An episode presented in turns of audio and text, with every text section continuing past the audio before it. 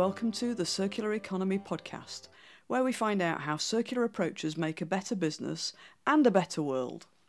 I'm Catherine Weetman of Rethink Global, and I'll be chatting to those people making the circular economy happen, rethinking how we design, make, and use everything. We'll talk to entrepreneurs and business owners, social enterprises, and leading thinkers. We'll find out how circular principles can create value increase resilience, and reduce risk to make a competitive, sustainable organisation. You'll find the show notes and links at www.circulareconomypodcast.com, where you can subscribe to updates and useful resources.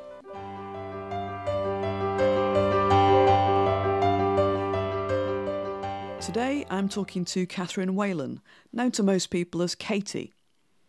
Katie researches business aspects of the circular economy at Lund University as part of Mistra REES, a Swedish research programme on the circular economy. She's particularly interested in business model innovation, entrepreneurship, and game based learning. Katie is founder of In the Loop Games, which aims to make education for sustainable development both understandable and fun. Katie, welcome to the podcast and I'd love to know more about your background, how you got into the circular economy, and where it's taken you so far. Thank you so much, Catherine. It's a pleasure to be here. Right now, I'm, yeah, as you said, I'm doing my PhD at Lund University, uh, and I'm looking at the business aspects of circular economy. I didn't always um, start with business aspects of circular economy. I actually had a very interesting start to my career. I was originally a ship designer. Uh, so I, I studied at Webb Institute in the US, uh, which focuses on naval architecture and marine engineering. And then after doing that and having experience in the maritime industry, I thought maybe I want to work on something a little bit more broader than than ships. So I broadened to product design and I did my my industrial design engineering master's at TU Delft. And I really have to credit TU Delft as where I started with getting interested in the idea of circular economy and sustainability. So, my thesis advisor at Delft uh, was Professor David Peck, and he was he was the first one really who introduced me to this idea of circular economy. And I liked it because it was a focus on systems change rather than just making products a little bit less bad you know? So not just saying oh we're going to make this new toothbrush that uses a little bit less energy or uses a little bit less materials but really rethinking how we actually use products. Why do we want to use a toothbrush? How can we you know make sure this toothbrush ends up at the correct uh, location at end of life that we can recoup materials back from this toothbrush uh, so that was kind of how I really got interested and excited in this idea of circular economy. And now I think we're getting into my entire professional career. But after TU Delft, I had the chance to work at Circle Economy in Amsterdam, which is a non for profit organization that helps businesses and uh, policy to accelerate the transition to a more circular economy. And while I was there, I was leading the circular design program at Circle. Uh, and I had the chance to work with the Circo team, which is a project that still is ongoing today, uh, which is trying to implement circular initiatives in organizations and implement circular innovation. So I was working with small and medium sized enterprises in the Netherlands to try to facilitate uh, this, this innovation towards a more circular economy, which kind of actually drew me to my PhD position, which I'm in right now, because as I was working with all of these companies, I kept finding questions and thinking, this must have been done already, or there must be some sort of way to get an answer to this. And of course, you know, you're not having so much time to really go in depth with that. And that's what attracted me to the to the PhD position as a chance to really have some time to dedicate and go in depth in in this subject and so so while i was actually uh, in delft i uh, created the in the loop game as my master's thesis project really impressive how much um, people at TU Delft influenced you and, and kind of helped you think about systems picture and, you know, as you say, not just tweaking things so they're a little bit less bad. And could you tell us how you came up with the idea for the game and how you developed it? Definitely. I, you have to stop me if I talk too much about the game because I probably could go on for for hours on this, Catherine. But uh, so it started when I was at TU Delft, as I said, and I was working with uh, lecturers and and professors there, like David Peck, who were trying to make the topic of critical materials and circular economy interesting and, and engaging for people. Because what often happened was these lecturers would get up front of the class and talk about circular economy and, and material scarcity and people would kind of just look at them and a little bit later on there would just sort of be like a lot of puzzled faces from from from the students because this idea of circular economy, as you know, is quite a complex uh, topic that's connected to a lot of different issues. Uh, so, what I wanted to do was try to make it fun and engaging for people and a way to have people discover this topic in a in a in a really interesting and different kind of way. So what the the game does is it focuses on 12 different materials that are found in the periodic table of elements and they're also deemed as critical by the European uh, Union. Um, most of these products are most of these materials, for example, neodymium or beryllium or antimony, you and I probably have never really stopped much to think about these products. Maybe we or these materials. Maybe we had them in the you know in chemistry class back in secondary secondary school but they're found in a lot of like the high tech products that we use today. So you know this this laptop that we're and this uh the phone that people are maybe going to listen to the podcast on these are materials that are crucial to making tech function as we know it. Um, so the reason that the eu has deemed these as critical is because of concerns about access to supply and the demand for these different materials. Um, there's a lot of different reasons why there are concerns about access to supply and i won't get in, into those now because but the game sort of exemplifies these reasons. Um, but maybe a really tangible example is that like anything can be critical so not just these materials that are found uh, in the list by the eu i was actually reading this story the other day about how party city which is a, a party supply company in the us and they have been needing to shut down some stores actually because helium, which is one of the key materials to filling balloons, the hel- they've had problems with high prices and access to helium.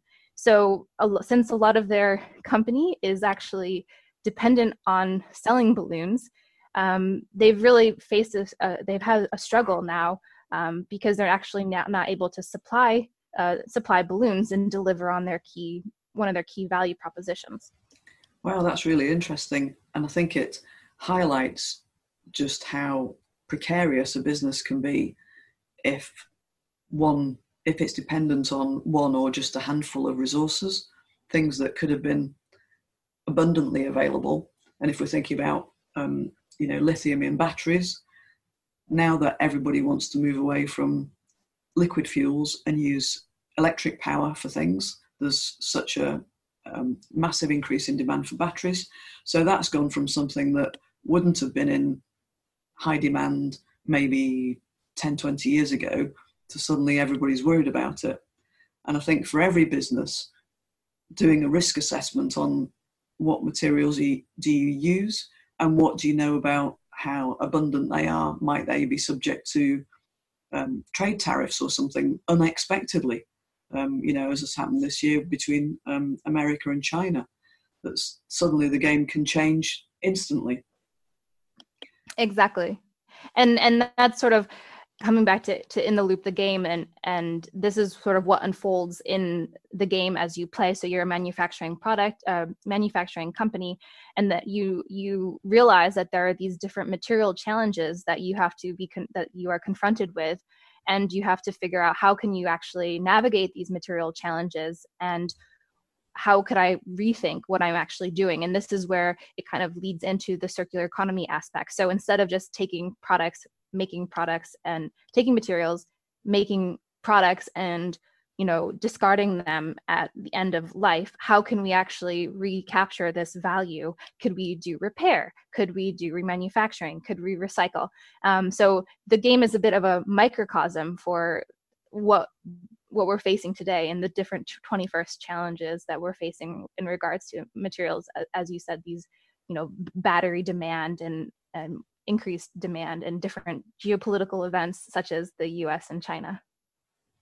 So it sounds like a really fun way to introduce people to the circular economy and some of the reasons why it's so important to, to understand and to think about how you could embed circular principles into your own organization to make it more resilient and fit for the future. Mm-hmm. And what kind of reactions have you had with people playing the game? have there been some light bulb moments for people? Yes. So the the response has been very positive, and people really are, are engaged when they're they're playing the game. So uh, sometimes because of time constraints they they you know only have maybe 45 minutes to an hour to really get into playing it and if we don't quite finish beforehand they still get the the learning lessons but they also kind of get upset because they're like oh we were so close to just finishing so i think that that gives me encouragement because people do really enjoy playing the game and they are really interested in in the topic. Um, i think yeah one of the one of the i've played with a variety of different audiences. So uh, high school students are currently using this in different um, uh, there's an example of different tech tech days where uh, they have researchers coming together and they uh, have to do, they do a little bit of introduction on critical materials and then the high school students play the game um, different materials educators are also incorporating it into uh, into their uh, their their classrooms. I've had uh, business uh, schools uh, actually use this in part of their MBA programs, and have also played it uh, with different uh, companies. So there is quite a, a lot of audience. I think one of the most memorable parts of the game is what are called event cards. So these are kind of things actually what you said about the tariffs with the US and China, there is a somewhat similar event in the game. Uh, so it, it, causes a materials disruption. And these are the ones that I think that really make the players reflect and pause and consider what this could actually mean for their own company or if they're for example students playing it what could this mean for the company that they might be working for in the future? So really trying to think about a really like a risk assessment and could we do something in a different way and still capture value without having it to be dependent on the physical resources? So i think that's a that's the that's for me has been really the the excitement and the the fun is seeing how people react to it and really engaged with it and another aspect has been when people have been playing with different groups so not just um, yeah, not just like the innovation team, for example, but if you have the supply and the purchasing guy sitting next to the innovation person, uh, sitting next to the marketing director, and really seeing their discussions that come from the game. And I had one one time playing it where we were at this company, and then I asked the supply guy, "So, what do you think about this event?" And he's like, "Yeah," and then he could rattle off five different examples. So I think it really five different he could rattle off five different examples of where this was something that was relatable in their organization so i think that this this kind of exchange of knowledge and using it as a starting point to have discussions really opens up for uh, for more in-depth discovery and uh, yeah it's, it's really a starting point for discussion yeah that's fascinating and it reminds me of um, the game that I included in the in the book. So that was designed by Barry Waddilove, who's now working for Electrolux over in the um, USA in their product design department. And when he was testing the game, he found really great conversations emerging when he'd got different functional teams to play the game on their own. And he was recording the outputs. So you'd have the finance team playing it and then separately the manufacturing team and separately the sales team and so on.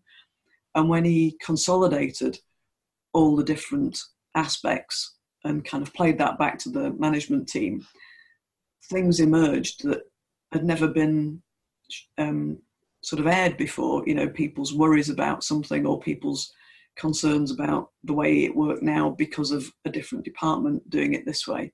And so there, were, there was tremendous value, and he was convinced that those conversations probably wouldn't have happened if he'd got everybody in the room playing it together. It was only by allowing people to focus on their part of the business and what really worried them about, say, um, you know, scarcity of supply or the reliability of a manufacturing process or whatever. So I think this kind of cross functional approach is an interesting angle for companies to explore in whatever way they're engaging with the circular economy, but you know, allowing people to think about it from their own team's perspective first. Mm. Yeah, so that's, that's, that's, uh, fascinating. Uh, that's good. I, I actually, now that you say this, I remember I Barry actually came over to the Circle offices and I sat down with him and he showed me this as well. So I actually walked through this a bit with him, and yeah, it's great to hear how that developed. Yeah, thinking about your PhD, going back to your PhD, what other insights emerged about business and business engagement with the circular economy?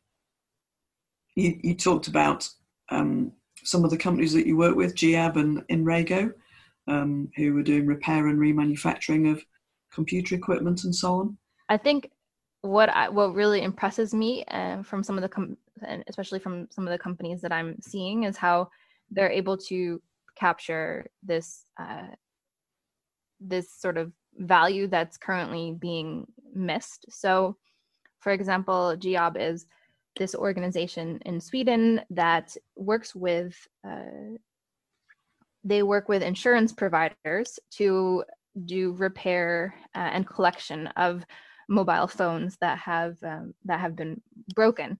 Uh, but they also they have a different what they call like the mobile phone circle. So if they're not able to repair it, they actually send it to a remanufacturing partner uh, who provides them with remanufactured phones. So then they're able to actually offer the customer a, a remanufactured phone in place of their original phone that actually broke. So they had they're working with different levels of the circular economy, and I think it's brilliant that they're also to, able to find unique partnership opportunities. So as I said, they work with this insurance company, and what they noticed when they started working with the insurance company was that that they actually were able to have the insurance company save money because now what used to be the case was that the insurance company someone would make a claim and then the insurance company would have a payout. Uh, there was no follow-up about was the phone actually being taken back or not. But now uh, that GIAB is collecting the phones they have actually had a reduction in the number of uh, claims that have followed through because so I, I, think it's you know avoiding people who probably were just making false claims in order to hope hope and get the payout. Um, so not only is it you know saving the insurance company uh, and providing a win-win solution for them, they're also being able to offer you know this channel for remanufacture phones and also being able to repair and extend the lives of phones that would have just been discarded and people would have had new phones purchased. So I think that's quite a brilliant business model from the perspective of finding something that exists that there is this you know uncaptured value and how can you rethink how we're currently doing it and making uh, making it uh, a better a better way. So i think that is for me one of the really the upsides of the circular economy. And i think you know coming of course there are you know the sort of the barriers. On on the flip side obviously you know GIAB is concerned about the supply of products. So they they they need to have these repaired or these you know broken phones coming in. So how do you actually predict these volumes? And um, what happens if you know products are now actually designed to last longer? So there's a lot of different questions about um, opportunities for capturing value but then also the the challenges that, that come about with implementing implementing this mm-hmm.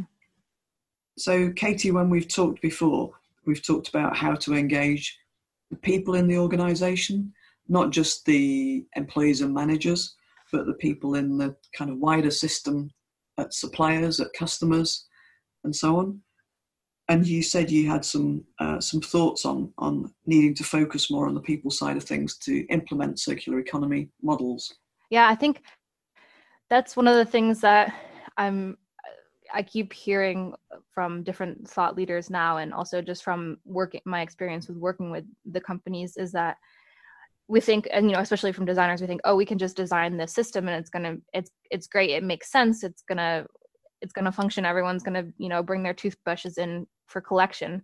Um, going back to my earlier example but i think one of the things is like the focusing on on people and also what motivates people to actually make a change because circular economy is you know as much as we think maybe it's a it's a smarter way of doing things it's still something different than what the status the status quo is right now. So to take you know to follow up on the GIAB the company that i was just talking about um, one of the challenges that they encountered when they were actually trying to uh, work with their partners was that initially their partners didn't know how to sort of work with with GIAB the company.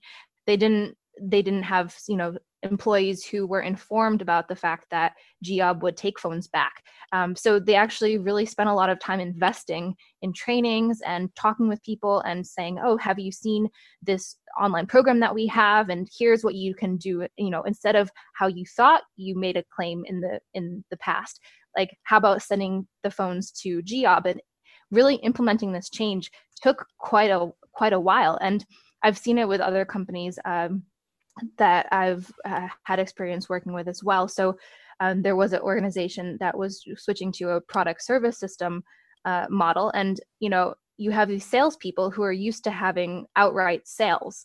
Uh, they're used to just selling the product one time. Um, but with the product service system, it's a completely different way of selling it. So it's you know you're having longer term customer relationships and you uh, yeah that's also changing of course how the customer uh, the, the finances from the customer's perspective. Um, so it's it's a it's a switch. And with this example of this company there were you know the salespeople had to be involved in this decision and actually had to educate the customer about the benefits to switching to this program. So i think we often forget you know when we're sort of at the design stage of it that just because we think that this is a better way of doing something that unless we actually have people on board that we have buy-in from you know everyone in the organization it's uh, it reminds me of of interface and a story that i heard from interface when it was uh, ray anderson who was the the founder of interface. And you know he really had this idea of having everyone in the organization know about the company and its missions and its goals. Uh, and I was talking to one of the managers uh, a couple years ago at Interface, and she said one of the good things and what makes me proud to work at Interface is if you no matter who you talk to at the company so you talk to the designer or you talk to the forklift truck driver like they know what this company is about. They know what the mission of this company is. Um, and I think that is something that we could really bring into this discussion on circular economy. Yeah, that's a great point. And building the purpose or the mission into the heart of everything that you do and making sure that all the different functional aspects, whether it's logistics and warehousing or sales or whatever, that everybody knows what the underlying purpose of, of that is and that their whatever their part is should complement that. Yeah and ken webster was on my podcast a couple weeks ago and he was saying like his two rules the number one rule is don't kill your customer and don't kill their custom. And i think yeah it really illustrates this you know focusing on the people and not just uh, not just this this idea but really focusing on the purpose and why and, and who who's actually involved um, in the circular economy. But yeah those two kind of epithets i thought were brilliant. It's about having a customer for life but also having a product or a service for life that they can keep using.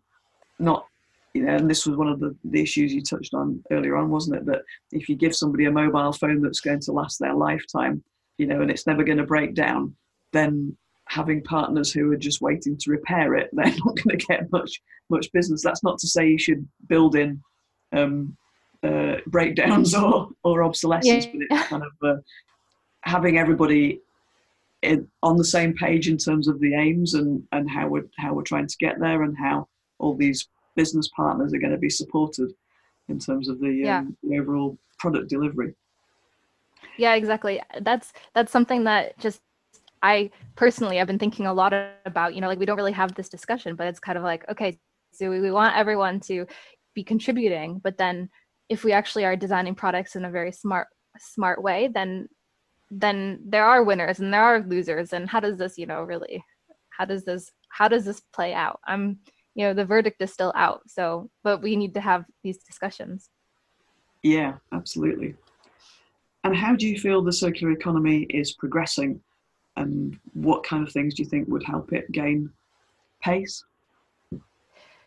I, I'm very enthusiastic in how it's grown. It's really become now almost a household kind of thing, dep- especially depending on which country you're in. I think. I, I think in the Netherlands, for example, uh, they routinely have articles about circular economy in, in the newspapers, and you know, circular economy is part of the you know vernacular uh, almost. Um, I, so with that, there's also maybe the concern that it follows a little bit down the path of kind of greenwashing and and sustainability because now everything is not just you know green and sustainable, but it's also circular. Um, I was in the Netherlands and I saw like there were the world's first circular economy chips, like uh, chip uh, potato chips, and I was thinking, okay, this is really this is super interesting. But and maybe this company is you know legit but then there's always the potential that there are companies that just want to you know exploit it um, so i think we can maybe learn a bit from the past and how do we sort of progress uh, with this idea so that we don't have it uh, maybe yeah maybe it is now just a buzzword um, I think also though that there's a lot of opportunities to look back and maybe previous research. Uh, maybe this is where my academic side probably comes out, but I think there's a lot of previous research as well that can help us to achieve the goals that we want to achieve today. So back in I think it was the early 90s, there was a lot of literature on design for recycling and a lot of smart investment into how can we actually disassemble products um, mechanically or how can we disassemble them chemically? How do we have technology to actually allow us to do that? And it kind of hit a bit of a dead end. It wasn't really adopted in practice but now i think we're seeing a resurgence of in- interest.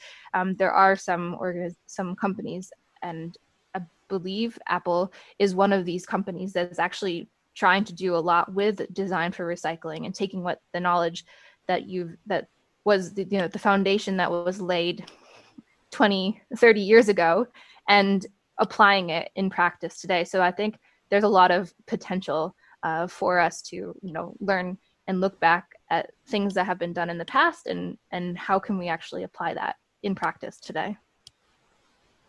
Yeah i agree. And if you look at where the circular economy emerged from, then lots of schools of thought on industrial ecology and um, permaculture and so on, and still have lots of interesting um, approaches to to add to the way that we're thinking about things now.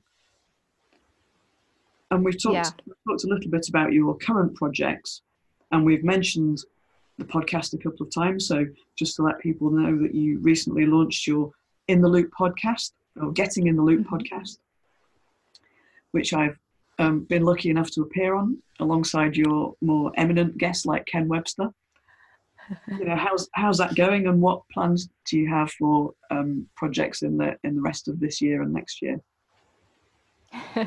well, it was it was great to have you on the show, Catherine, because you definitely brought a lot with your your experience, and I think you're right up there with Ken Webster. So don't don't need to don't need to uh, undersell yourself. But so yeah, as you said, I'm doing the the Getting in the Loop podcast, which is a weekly uh, podcast exploring people who are working with this idea of circular economy and so you know staying up to date with, with what's happening with circular economy. And yeah listeners can check that out at gettingintheloop.podcast.com um, i'm also working on uh, new ways to engage people in the idea of circular economy. So i have uh, a, a second well a second edition of in the loop uh, is in the works uh, and I'm also uh, adding a little bit to sort of the In the Loop Games portfolio with uh, a game that I co-developed with some uh, organizations as part of an EIT uh, raw materials funded project. This new game is called Risk and Race, and it's focused more on the business aspects of circular economy. So, what does moving, for example, to a product service system what does that do to your organization, to your balance sheet, um, and how do you uh, work with limited resources? So not just material resources, but also monetary and human resources. So it's it's definitely more of an entrepreneurial focused focused game. And so aside from these uh, these games and the podcast, I'm also I, I, will also be defending my PhD uh, within the next year. So we'll see what happens. What happens after that, and and uh, the new opportunities that that come my way. Because I I think that I would like to go back more into practice. Uh, you know, I still right now I have one foot in academia, one foot in in practice. Um, but we'll we'll see what happens. It sounds like you've got lots of great ideas for how to engage people and business in different ways of thinking about future business models and so on. So I'm sure those will, you know, add a lot to everybody's understanding of how we can do things better. Yeah, I hope so. Moving on to a couple of the standard questions that I'm trying to ask people in these podcasts. Um, first of all, do you have a favorite circular economy business example that you like to use when you're explaining it to people? I think I, I gave you my one of my number one examples with with GIAB. Uh, but I I really am a fan of organizations such as uh, Norsk Umbruk. I think that's how you, you pronounce it. So this is based in Norway, and what they're doing is they're also partnering with different organizations to do remanufacturing and repair of uh, white goods.